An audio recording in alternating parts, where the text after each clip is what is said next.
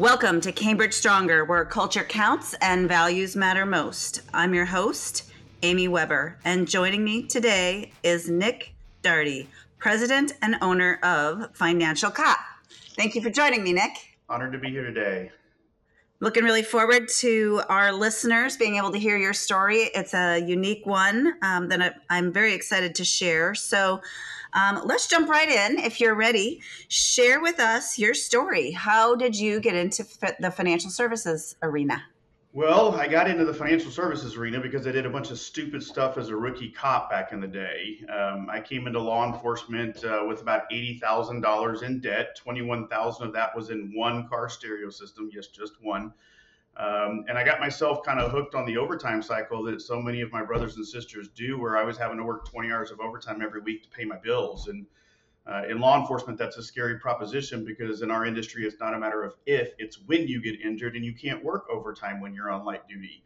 Uh, so I was very fortunate. I had a beat partner that was a 20 year vet, became one of my best friends, and still is to this day. And he was that cop that would go car to car and pound financial wellness into the rookies' heads. And I got introduced to the, the uh, debt snowball mentality on how to pay off debt. And I used that debt snowball mentality to pay off all $80,000 in debt over 24 months by working over a thousand hours of overtime. So I, that kind of was my start of starting to get interested in finances because I got to see how digging myself out of a hole really lowered my stress from a financial perspective. And at this time, during this whole process, I got married and saw how it was helping with the communication with my wife. And so I became the money nerd at my department. And fast forward to 2011, uh, we got a new chief named Steve Dye, and he heard about the money nerd. And he basically ordered me to, to design a class to start teaching all of his cops about this. And so, in a roundabout way, that was my introduction to finances dig a little deeper into money nerd. Like how did that how did that name come about? They just you just went around talking about it and that they tagged you with that nickname or? Yeah. You know i, I it, it had such an impact on my life of starting to again dig out of that hole and the stress of it. I just kind of became kind of like that mentor of mine where it was like hey uh, you know, what are you doing with your overtime? Where, how much debt do you have? And I just started talking to everybody because I wanted to have the kind of the same impact that I saw in my life and my family, and and how could I help the stress of my, my brothers and sisters? And so the more people I talked to, uh, the more they just kind of started to label me that money nerd. I'm sure there were some people that were like uh, seeing me come down the hall and they're like, "Oh, great, here comes Nick again." Uh, but I just I would I wouldn't stop talking about it with people. I think that's that's really cool. And then somehow along your journey, um, everything happens for a reason, right? That's what we're teeing up right here. How did you decide to switch careers and actually focus professionally yeah. on financial wellness? You know, it was a struggle. Um, the class had kind of started to blow up, and I was being asked to teach not only in my department but other leadership academies and, and agencies and I remember I was going to a benchmark city conference with my chief, and we were on a flight. He was talking about how much he loved what this class had become, and and I looked at him and I said, Chief, I got to be honest with you, I, I hate this class. And he goes, Why do you hate this class? I said, Well, I hate this class because once a month you go make me teach it at the academy, and every time I teach it, I feel like this is what I should be doing, but I love being a cop. And he looked at me and he goes, I'm going to lose you. And I said, No, no, I'm not going to lose me. And so I ended up going to a conference, and there was a speaker named Chris Hogan that literally brought me to my knees. And he said, Somewhere someone's waiting for you to become what God intended for you to become. How much longer are you going to make them wait? And I realized that my entire life had been meant to do this. And I, I realized I went $80,000 in debt so that I could learn the debt snowball, so that I could become the money nerd, so that I could get ordered to teach a class. And I literally came home that Monday and went straight to my chief's office and I said, I'm done. And he's like, Are you sure? I'm like, there's not a doubt in my mind. This is what I'm supposed to be doing, and you're part of the reason I was put here because you ordered me to teach this class. What other resources did you use to prepare yourself for that career change? I mean, you'd learned a lot throughout your own journey, but whether was there were there other things? There's listeners out there who are thinking about switching careers um, and have probably not nearly as powerful of an experience as you had, but who knows? Yeah. So share with them maybe the the resources that you had to lean into to prepare yourself for that. So I started putting myself through just about every financial gurus class you could put yourself through. I, I, I got a really keen interest in uh, millionaires, and I started reading every study I could find on millionaires. And because I, I, thought, you know, if I'm if I'm going to get in this industry, one, I'd like to be a millionaire, and two, I'm to get in this industry, how do I help people become millionaires? And the statistics on millionaires were just crazy on how you know really simple of a lifestyle that they learn. Um, I ended up finding what I called my trainer firm, which was a firm that would take me on under their wings and, and kind of teach me the ropes of financial planning because I knew how to do basic financial planning just for my personal life, but trying to get into the intricacies of things. And so that was really kind of my next stepping stone is finding that firm to l- allow me to train and learn the ins and outs. And about 18 months into that, I, I kind of looked in the mirror and said, you know what? I think I can do this on my own. And so that's when I created Financial Cop. And how did you find that firm? Did you ask around? Was it referral? so the money nerd. Um, so at my department, I worked for the Grand Prairie, Texas Police Department. And at my department, uh, people would email officers about, hey, what are you doing for your retirement planning? Basically, cold call emails. And it was funny because at the time, every time an officer got a cold email, it was forwarded to me to call and vet that person. Uh, I would be called like if, if somebody would come in to sell insurance or any of that stuff at our association meeting, I was the plant to ask the tough questions and do the research. And so one called and it kind of piqued my interest because they talked about how they were working with a bunch of firefighters at a, a local agency. So um, I called to vet them first, and when they passed a lot of my tests, I said, "Hey, you know, I'm I'm I'm thinking about jumping off a cliff and actually doing this as a, a career." And of course, you know, it's trying to find that person who will give you the opportunity is tough. But when they found out about the class we teach, they were like, "Holy moly, this this could be quite the little lead engine." Uh, and so that's how they gave me that opportunity, and how I found them is just through a random cold email that uh, got sent to me to vet them as a financial advisor. Again, everything happens for a reason. That's a great story. Let's shift gears a little bit. Talk about your clients. What goals and characteristics do you look for when you're um, trying to decide who to work with? Yep. So we primarily work with first responders. I would say 95% of our clientele are police and fire, just because that's who we are. Um, and we work the gamut. Uh, we take first responders all the way from coaching all the way to retirement. And so, what do I mean by that? You know, if they're getting close to retirement, we help them with their obviously figuring out what their pension means, what their the ins and outs of what they can't do. Mid career, we help them try to understand what they're doing in regards to their deferred comp accounts or their 401k accounts.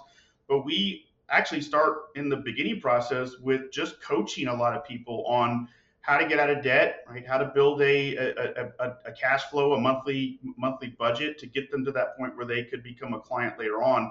I tell a lot of my financial cops that you know, yeah, there are some people that we're going to bring in, we're going to coach. They're not, we're, we're not going to make a dime off of them, but we're planting seeds, and and I've yet to not have seeds sprout to whether it's they become a client one day or they go back to the department and they're like, holy moly, this these guys are not out here just trying to make a dollar off us. They're actually trying to actually help us and we get clients off that left and right just from word of mouth from from them. Yeah the power of referrals is incredible and that's what you're describing and i think if somebody gets into a unique niche the way that you did there's also a loyalty and a trust that's built amongst particular groups not just police that can really help people build that credibility. So great story. So you mentioned you founded Financial Cop. That was 2018. You've really expanded your business. Talk about your team, who they are. And at what point did you know it was time to expand? What's that? It's, yeah. it's always one of the best, the most um, asked questions is how do you know when it's time to add someone to the team? Yeah you know, it's kind of come in phases. You, uh, the first person I hired is my right hand man. He's uh, Mike Parker. He's a retired sergeant from uh, the Mesquite Police Department, and I met him in a roundabout way because I was asked to serve on a legislative reform committee because of pensions in the state, and I was on a bus going to the Capitol one day for the State of Police Association, and this guy gets on the bus next to me. And We start talking about what I'm doing, and he's like, "That's funny. I teach a class at my department." I'm like, "Well, that's why Mesquite never calls me." Um, and so we built a relationship, and over the next year, kind of convinced him, hey, uh, I, I, need other people that are like-minded, that have the morals and the ethics that, that we need to support our brothers and sisters. So that's how I found my first person, and kind of happened chance with that. And then as we started growing, it's been unique for us. You know, we've never, you know, a lot of advisors have gone through that struggle in the first couple years. How do we find leads? You know, we've been the direct opposite. We just we are overwhelmed with leads. Uh, when I talk about teaching the class, we are going to you know, we, we average teaching about 5,000 first responders in person every year. Uh, so for perspective, last year we taught 130 classes in 15 states. So we do a lot of teaching. So we get a lot of leads from that. And so the more the leads started coming in, the more I need realized I needed to expand. And so we now have four financial cops. I have a retired sergeant from uh, the Carrollton Police Department, Brian Box, who just went full time with me. Um, and then I have a sergeant from the Plano Police Department who's about to go full time with me. And then we have a staff of two uh, support staff, although uh, my goal is so we're at six employees now. My, my goal is to actually be up somewhere around 10 to 15 by the end of next year. So, how do you market the classes? Just through the police departments across the country, yeah. or explain how that works? Yeah, it's kind of part of the scary part of this. Uh, we actually don't do any marketing at all. Um, it's all word of mouth. Um, and you know we've been teaching for so long and in so many places. So we've officially taught over 30,000 first responders from 3,000 agencies nationwide. And again, it's that word of mouth. You know, there are others out there that are trying to teach to first responders, but because we take such a wellness approach, we don't push our company, we don't push products, we don't push financial planning. We just go in there and teach core financial wellness topics, and then we wait for the phone to ring, and the phone just rings. And so through that, people have heard us at conferences and just heard from other agencies. Um, it's just word of mouth, and it's it's. I'm actually a little terrified if I were to market because right now me and Mike are booked to teach every week through the rest of this year, and we're already booking classes into April of next year. And is that virtual, face to face, both? How do you do it? Uh, mainly face to face. So we have launched our virtual Financial Cop Academy. We actually just uh, were in the studio last week refilming some parts of it, and so what we're doing with our virtual Financial Cop Academy is for lack of a better analogy, we're basically building kind of like what Dave Ramsey did for Financial Peace University. We're building FPU for first responders in a virtual atmosphere. Uh, I did that initially hoping it would save me some travel time because I travel way too much. Uh, but cops and firefighters are creatures of, of habit. They like people in person. So uh, it's, you know, we, we, we, we do a lot of in person training. And you mentioned conferences. Those are, I presume, um, industry conferences. Yes, so yeah. we get into that network. Yeah, we get asked to teach a lot of, especially on the wellness space of things. Um, and uh, but just at some of the the national conferences, we're you know very honored. We're we're one of the few uh, wellness groups that has been invited over and over again to multiple conferences. I have a one of the most prestigious conferences is called the Concerns of Police Survivors Conference, and I think this will be our seventh out of eight years teaching for them. Uh, uh, so that's that's probably there's one of the biggest honors is when we get a call back going. I know you've been teaching for two years for us, but we want you back again for a third time, even though half the people are going to hear you again. Amazing. Yeah. What about training the new people? So when you bring somebody on, they're like you, and and do they go through the same process you did? Not everybody has the same adult learning style. So do you have yeah. different ways that you approach that? Yeah, you know, that's the second phase of the growth side of it. You know, when we first started adding advisors, it was just to handle the volume. And uh, last November, I made a decision to take the next step and realize that uh, if I'm going to take this to the level I want to take it, I have to shift out of the advisor role and into the more of the CEO role. And so, um, hired some. Uh, actually, I have two business coaches we're working with in different atmospheres to help me make that transition build out those processes. And we've started to create formal org charts. And so Mike is actually in charge of training now because he's a much better trainer than I am, uh, patience wise. Uh, and so we put them through the process of kind of a, um, we, we almost treat it, you know, when we teach our financial wellness class, we, we, we teach what we call the eight phases of financial training right? Everybody in law enforcement has gone through field training, and sometimes they struggle and they have to step out and go to remedial and go right back into training. We do the same thing with our first responders we bring on as advisors. We put them through a, an FTO phase where observation for the first you know couple of months. I just want you to sit in the meetings and I want you to watch how we operate, how we do our financial planning, how we talk to people. Um, it's a tough tra- transition for cops. We're used to going into an interaction and we direct, we do all the talking um, you know, very you know short questions. Whereas in the financial planning world, it's no, you want them to talk 90% of the time, and you want to ask open-ended questions. You want to elicit the conversation. Uh, so that first phase is really just to kind of get them to start to change their mindset. And then, just like in training to be a cop, we slowly start to integrate them into starting to do some of the discussions and different topics and questions, and then building the plan until they get to the point where they're in ghost phase, where we ghost them for several months watching them run the meeting, do the plan to see if they're they've made training that they can go be out on their own.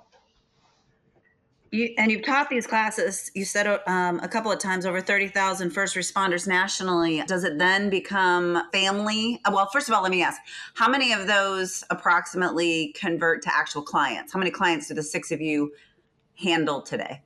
Yeah, so we're up to about 300, 350 families.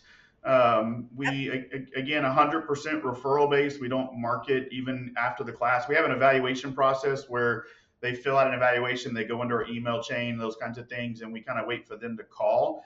Um, so we we I would say we have a decent conversion rate from the class that probably could be a lot more if we targeted them. But I think that's part of the reason we get to come teach is because we don't target them. Um, as an example, the agencies are not going to let you come in and teach if they're if you're salesy. Um, and in in Texas is a good example. Um, when you promote to sergeant in North Texas, you're required to go through my class. It's in both leadership academies. When you promote to lieutenant and you go to the state leadership academy, you will go through my class. We just got done with the second round in Texas where the agency that mandates the training for all 1,200 chiefs, all 1,200 chiefs have had to go through my class now twice over the last six years. Um, and so we get more buy-in by coming in and teaching classes because we don't target salesy. But at the same time, we've built so much trust because of that that the phone just rings off the hook. Yeah, I, I can see how that works for sure. And you said 350 families. So what does the family counseling look like? Do if I'm a police officer, I go through your training and I want you to give it to my spouse or my kids. Do you do any of that? Has it been something, you know, more generational that sparked up? Yeah, that's one of the reasons we did the virtual academy is because I, one of the things we see on our evaluations all the time is I, I, I, love what you say, but when I go home, it's not well received. Uh, um, I remember back in the day when I when I listened to Dave Ramsey more, he used to talk about how you know he'd go to conferences and the spouse would come up and go, "Oh, you're Dave," and I, I, felt a little honored when I went to a conference one day and, and I'm, I'm, you know, at the bar kind of networking at night and someone introduces me to their spouse and they're like, oh, you're Nick. and so that what we will do is a lot of times we will just give the spouses the access to the virtual academy to go through the same kind of training. We give them unlimited access for a year to repeat it as many times as they want. They get access to the new materials. Um, and so that's how they start to get incorporated to our way of thinking without the, the first responder trying to regurgitate what we're saying with that. Um, and, and, then it's just a matter of what phase of the financial planning where they're in. You know, again, are they in that coaching phase where they need a, they need to hone down on what a budget looks like or debt or, or do they need to have savings and um, or, or, are they in that phase where it's time to really accelerate and start to contribute to retirement accounts? We have some weird philosophies in the financial world. Uh, I actually will not let anybody contribute to a Roth IRA account with us if they have credit card debt. We make them pay the credit cards off, and and I get a lot of people look at me weird, and I've had financial advisors go, well, yeah, but you're losing out on billable assets. I go, yeah, but why am I trying to convince somebody to put money in the market and hope we make 10% when they're paying 26% on a credit card? And and lastly, you know, why would I convince them to put $50 a month into a Roth IRA where if I can spend a year getting them debt free, they're now going to put the max 541 a month and they're going to catch up and now they're going to be a better client because they're saving more and the retirement's going to be better because they're not calling me because they need uh, money for an air conditioner unit. They call me because they want to go on a cruise or a vacation. Yeah, it makes a lot of sense. And probably people would be in better financial health if more people approached it that way. What do you think the number one reason is if we were to go out to some of the clients that end up working with you um, and ask them, what's the number one reason a client chooses your team? Yeah. The first one is that we're cops. You know, I've, I've had a lot of people in the financial world go, man, how do I get into this niche? And my response is, go to the police academy and strap a gun and badge on and, and wear it for 10 15 20 years because there's a certain amount of trust um, you know i instill with my cops that you know, it, it's a it, it, there's there's good and bad working with first responders as a first responders, right? The, the good is is there's an inherent trust because we sit across the table from somebody, we know the language, we know the stories, we we're brothers and sisters in that sense. It can be a double-edged sword though because if you screw up one account, you do the wrong thing, word travels very quickly in our industry. And it's, it's why we've been recognized by some very, very prestigious organizations nationally that are influential in the law enforcement world. And so you know, that's the first kind of icebreaker is, is that we have that inherent trust because we are first responders. But then through our process and how we operate, we back up that trust by making sure that we're doing the right things. And I tell my cops that work for me, you know, you do the right things for the right reasons. Even if it costs the company money, I'm okay with that as long as it was for the right reason. It was the right thing to do because I never want to violate that trust that our brothers and sisters have instilled in us to help them with their financial planning.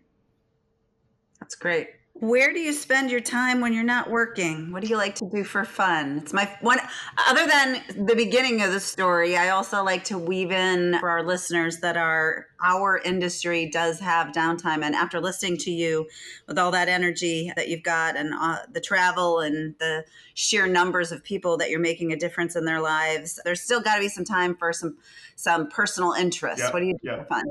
Well, about nine months out of the year, I spend my month or my uh, weekends at uh, baseball fields for my 11 year old son. Uh, my life revolves around that. I, I, I, complain sometimes about the, the there's no time in the weekend, but then when we don't have baseball, it's like, what, what am I doing? Uh, the rest of the time I spend with my daughter, who's eight, who's uh, in cheerleading, and so trying to spend as much time with them as possible. Uh, that consumes a lot of my life. I've, I've really got to, with my travel schedule so intense now, I've really fallen in love with hiking though. And so uh, one of the things I try to do is when I do go teach, I try to strategic, strategically schedule classes around being able to go on hikes. And um, I, my wife's actually terrified. I've got a bucket list we're going, I'm going to do in, uh, in October. I'm actually going to fly out and go to Zion National Park and do my first two days of solo hikes. And uh, she gave me my Christmas present early, which was a sat phone GPS tracker thingy. but you know that's it's just kind of been my release is making sure I'm I'm present for my kids and my family and, and attending those sports because you only get that t- chance once. But then also, where's my release to go out there? And that's just what I found is when I'm out there in the mountains and I'm hiking with no cell phone coverage, no earbuds, just me and nature. It's it's just that's that's been my my getaway and release. Yeah, pretty inspiring. Yeah. Family first. I like that mantra for sure. And I can attest that even if you get a little fatigued over time from going to the athletic events or other things that your children might have going on, it's crazy when they that no longer exists and you look yeah. back. You have to you almost have to reinvent your life, honestly. Um, so do you go hiking by yourself?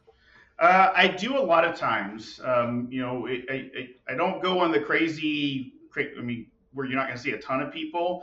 Uh, but you know, Carrie has gone with me a couple times, and I love being out there in nature with her. But uh, I love being out there solo and just going where the wind kind of blows you. What's your favorite hiking location so far? So so far, because I just found this love about uh, six months ago, uh, my favorite place so far to hike has been up in Twin Falls, Idaho. Uh, that was a, a, lot of fun up there, just kind of hiking into some of the gorges and and um, the the water the waterfalls up there are crazy. Uh, and so just going into the hike, not knowing what you're going to find, and then all of a sudden coming out to this massive waterfall that that was that was pretty cool. That's powerful. Great. So, Nick, as we near the end, what haven't I asked you? What do you think the listeners need to hear about you or um, about the process that I haven't yeah. asked?